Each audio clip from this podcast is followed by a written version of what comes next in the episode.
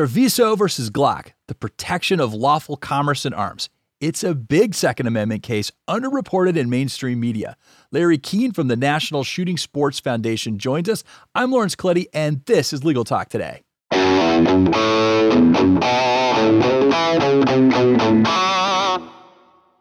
Welcome back, listeners. I hope you're having a great day out there. And as as you heard in the intro, we're going to be talking about a recent Second Amendment case and what its outcome means for America's right to bear arms. But first, let's thank our sponsor for keeping the mics hot. Nota. Noda is powered by M&T Bank because you went to law school to be a lawyer, not an accountant. Take advantage of Nota, a no-cost IOLTA management tool that helps solo and small law firms track client funds down to the penny. Visit trustnota.com forward slash legal to learn more. That's Nota spelled N-O-T-A. Terms and conditions may apply. All right, let's say hello to our guest, Larry Keane from the National Shooting Sports Foundation. Welcome to the show, sir. It's great to be with you. Thanks for having us. Absolutely. Thanks for being on. And uh, I'm so glad we get to talk about this case. And so, you know, for those of us that follow Second Amendment cases, um, you know, I was surprised this one did not get more press attention. And then I read it. and so when I read it, I found it to be, you know, kind of a fairly complicated sort of legal mumbo jumbo, you know, kind of behind the scenes how courts uh, interpret different uh, meanings of laws and, and all of that. An important case nonetheless. And so, you know, the gist of this case, just for the, the benefit of our audience, Larry, is that uh, in recent years, and by recent years, I mean decades, there's been a series of cases where uh, firearms companies are sued when their customers, um, you know, you use their products in a way that's illegal, or they use their uh, use their products carelessly and end up injuring someone else. And instead of that person who's injured suing the person that actually harmed them, they'll sue the firearms company. And so this is important. And if if you can imagine, you know, a similar kind of case against like Ford manufacturing, every time somebody drove drunk, or every time somebody ran a red light and injured another motorist, you know, Ford Motor Company would be in uh, financial trouble. So before we get into it, talk about the importance of this case, let's talk about your expertise, Larry. You're a lawyer, but you also do work for the National Shooting Sports Foundation. So tell us about that. Well, that uh, I'm the general counsel for the National Shooting Sports Foundation, which is the firearms industry's trade association. And before that, I was in private practice representing companies in uh, primarily product liability cases, including a number of firearms manufacturers. So I was involved in the early stages of the city lawsuits against the industry and uh, was heavily involved in helping to draft the Protection of Lawful Commerce and Arms Act and working to educate members on the Hill about why the bill was necessary and help to build a coalition that you know we formed that resulted in the, the Protection of Lawful Commerce and Arms Act passing in 2005 by a broad bipartisan margin. Well, we're definitely going to talk about the importance of that act uh, on this case. But first, let's start with the facts. You know, tell us what happened and why the plaintiff decided to sue Glock, the firearms company. So uh, it's a tragic accident. And of course, you know, your heart goes out to the plaintiff in this case. But basically, the plaintiff was driving a church van, and there were a number of people in the vehicle and the person, the, the shooter, was, I believe, 14 years old, had in their either in their possession or found in the car. It's a little unclear where the gun came from, but a Glock pistol. And she pulled the trigger on the firearm, causing it to discharge, striking the plaintiff and resulting in, in him being paralyzed as a result. So there were, I mean, that, those are the basic facts. Nobody was criminally charged for the shooting, and it's not clear from the case who owned the firearm or you know was it the plaintiff's was did somebody leave it in the car that, that's not clear from the case but uh, th- those are the basic facts yeah, and as I understand it, part of the plaintiff's case was that there was no magazine in this particular model of Glock. And, and subsequently, the case that they're making is that someone would assume that the chamber of the firearm is empty when indeed, in this case, it was not, correct? Right. The, the allegation, there, there are a number of claims, but basically boils down to they claim the gun was defectively designed because the plaintiff claims that the magazine was not in the firearm at the time she pulled the trigger, but there was a round of ammunition in the chamber. And so when she pulled the trigger, it fired that chambered round of ammunition. So they claim that the gun was defectively designed because it was capable of firing with the magazine removed, and also that the manufacturer failed to provide adequate warnings.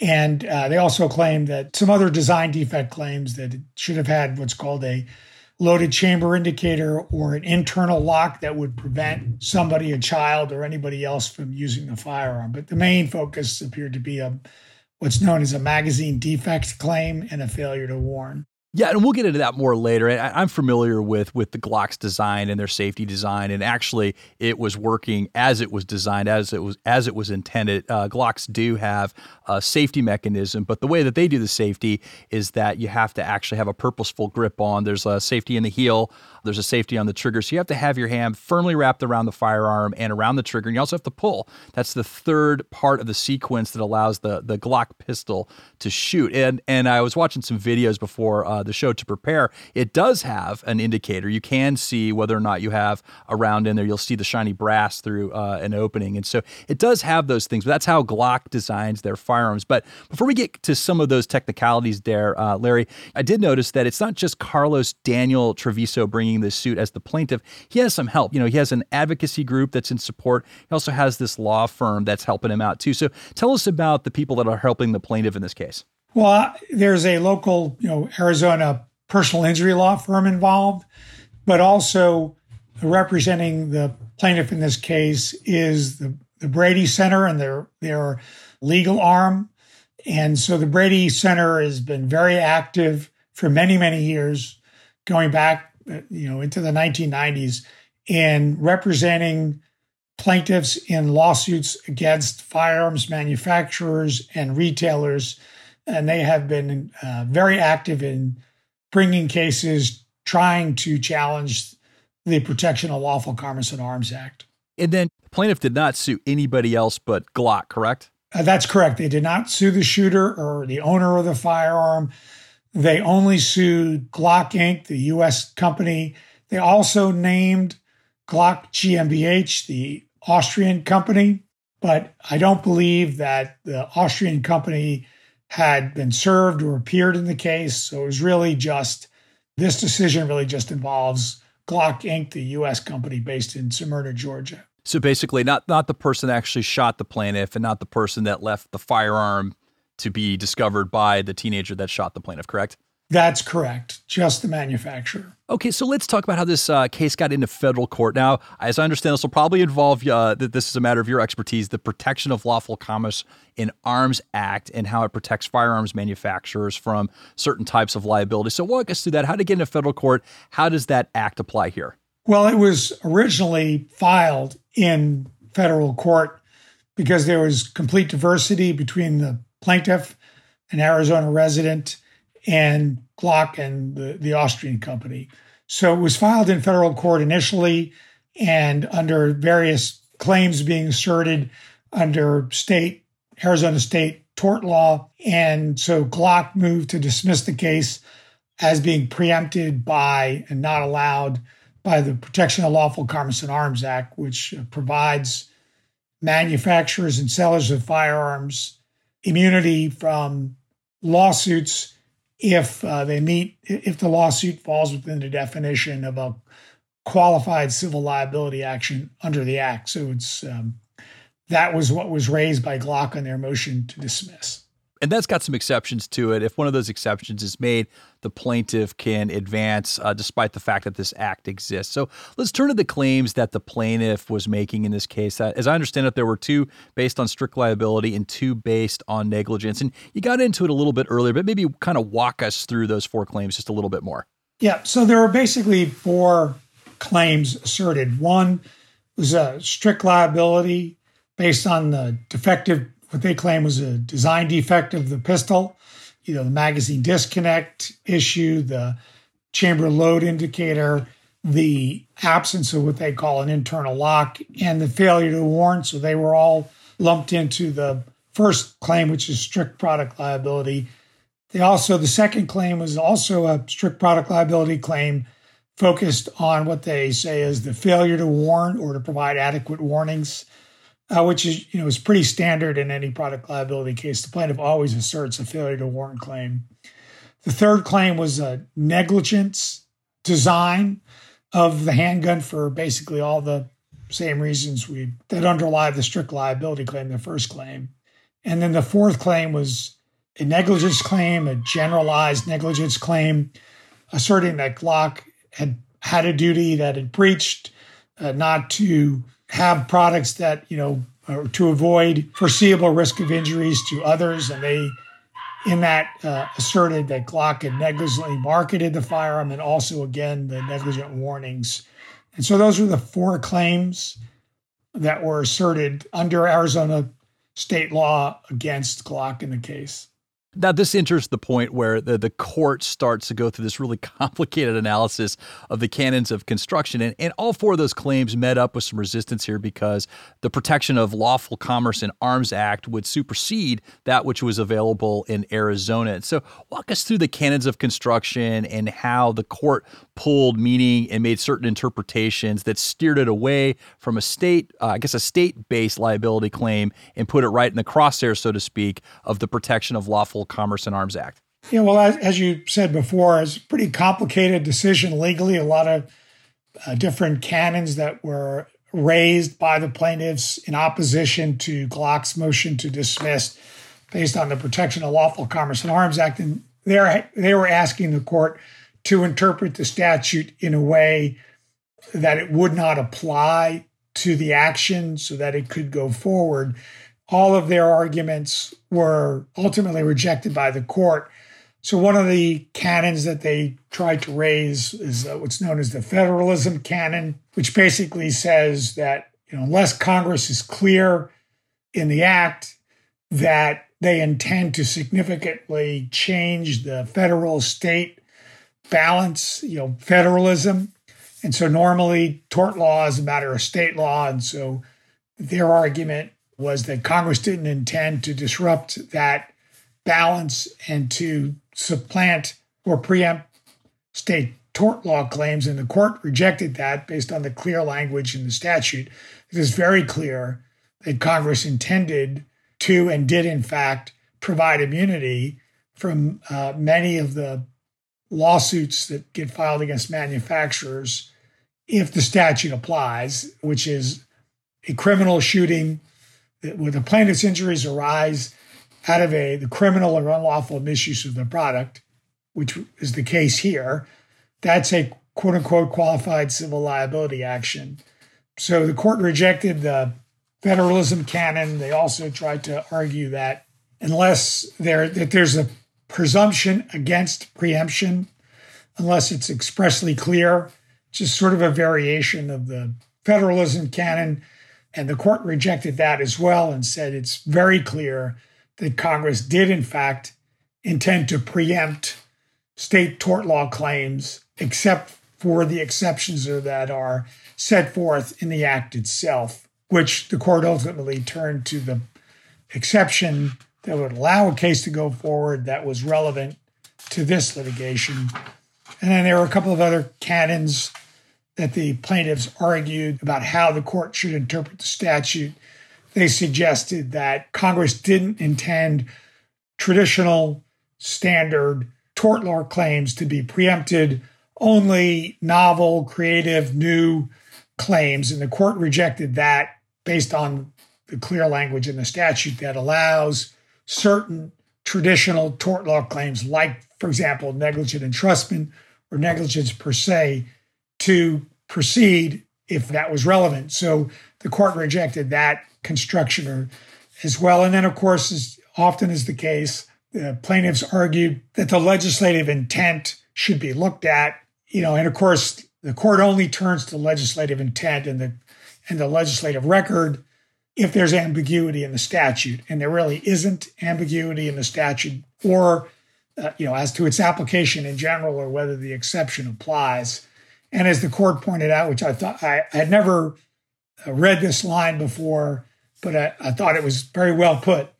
And the court said that, you know, looking at legislative history, there was arguments on the plaintiff side, there's arguments on the defendant side.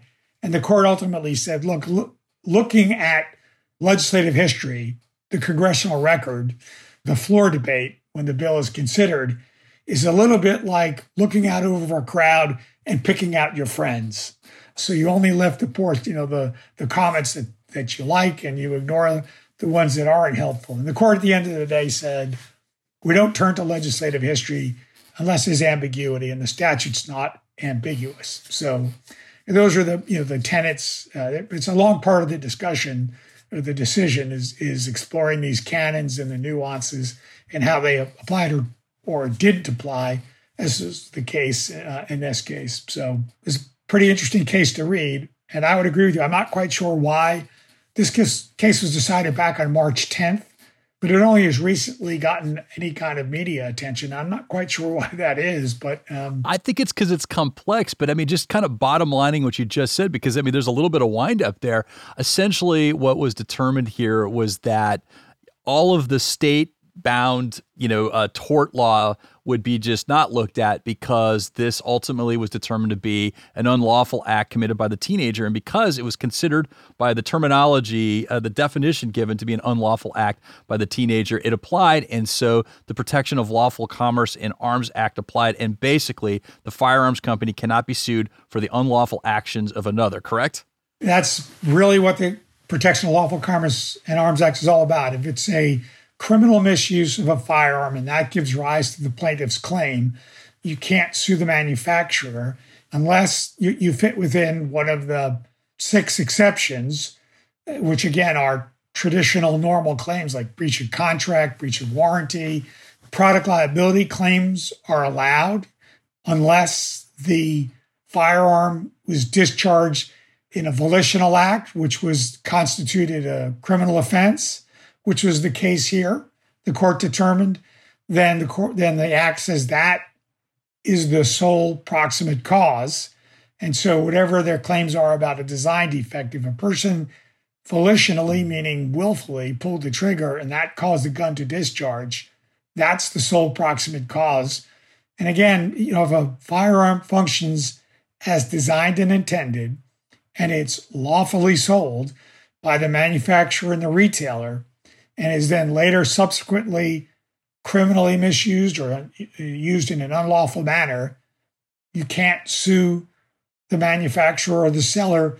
Just to go back to your analogy at the top of the show, you can't sue Ford for drunk driving accidents. And so, you know, the court found that the conduct of the shooter did, in fact, constitute a criminal offense. The plaintiffs had argued that because she was a juvenile and no one was criminally prosecuted, that there was no criminal offense, but the court rejected that argument, as have other courts that have considered it a situation where the person pulling the trigger was a juvenile, uh, but still the conduct is a criminal offense. And whether the act applies shouldn't turn on whether a state prosecutor chose to prosecute a juvenile as an adult or a child in juvenile court. So you know that was that was relevant in this case as well.